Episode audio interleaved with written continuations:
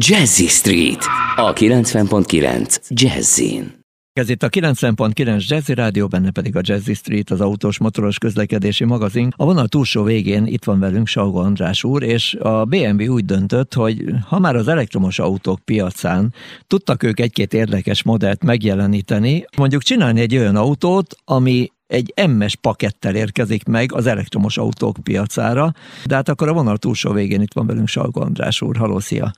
Szervusz Sanyi, és köszöntöm a hallgatókat. Így van, tehát igazából úgy fogalmaznék, hogy a BMW-nek úgy igazából a, a kínálat szívébe érkezik, a kínálat közepébe érkezik az i4-es modell, ami egy középkategóriás igazi Grand Coupé sportautó, és ahogy te is felvezetted, ez az első olyan elektromos BMW, amit az MGMBH kezelésbe vett, és ez azt jelenti, hogy ez egy 400 kW teljesítmény, tehát 544 lóerős elektromotor pára rendelkezik, hiszen az első és a hátsó tengén is egy-egy elektromotor található, ezáltal összkerékhajtású is az autó,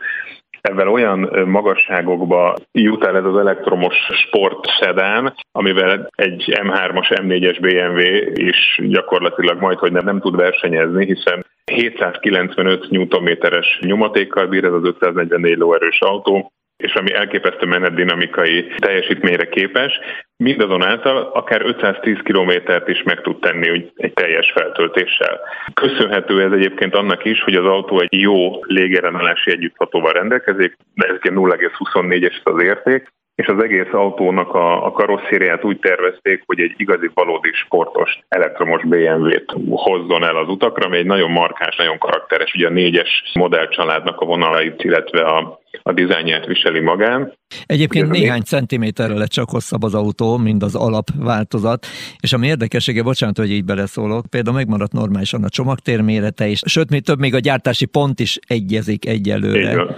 ugyanazzal, ahol a BMW-nek az alapmodelljei készülnek, tehát tulajdonképpen az alap négyes modellből születik meg, tehát ez még nem is kimondottan elektromos platform, és ennek ellenére csináltak bele egy olyan autót, ami elektromos autóként, hogyha mindezen dolgokat valóban tudja hatótávolságban, dinamikában, akkor egy baromi kemény ellenfél érkezik a piacra. Így van, tehát hogy ez, a, az autó egyébként 3,9 másodperccel a gyorsul százra, tehát ezt így kimondani is szinte hihetetlen. Két változatban fog debütálni, ez, a, ez az ideig tárgyalt BMW i4 M50-es modell, ugye ez az erős verzió, ami az MG, GmbH-nak a terméke, illetve az első elektromos M-autó, és érkezik egy 340 lóerős modellünk is, ez az i4 e-Drive 40 névre hallgat, ami 590 km megtételére lesz képes, ez egy hátsó kerék hajtású modell lesz, de ez is nagyon-nagyon gyors és nagyon-nagyon dinamikus modell marad, tehát egy ilyen nagyon erős párossal lép be a BMW az elektromos középkategóriás modelleknek a táborába várhatóan nagy sikerrel. Mhm. Bocsánat, hogyha jól tudom, akkor a kisebbik verzió kapja meg a légrugót hátul, és a sport mondjuk akkor az erősebbik változat pedig megkapja a BMW-nek egy egészen speciális sportfutóművét, amit kimondottan ez az autóhoz hangoltak. Igen, illetve ami még nagyon fontos az autónál, hogy az akkumulátor csomag egy ilyen nagyon lapos tervezésű, ami azt eredményezi, hogy az autónak a tömegközéppontja egyébként több mint 5 cm-rel alacsonyabban lesz, mint egy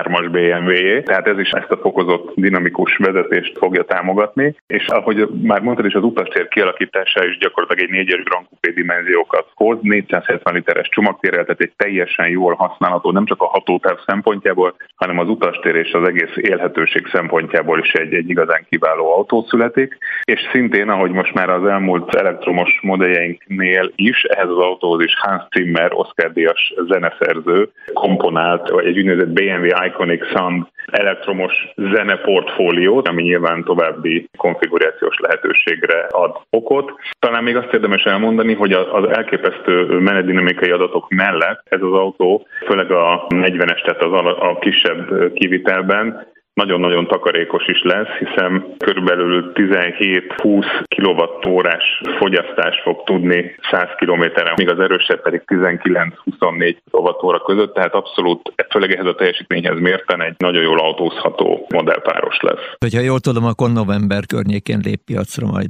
Egyes piacokon novemberben el fog térni bizonyos piacokon a bevezetés, de igen, az idei év végével indul meg a, a bevezetés Európában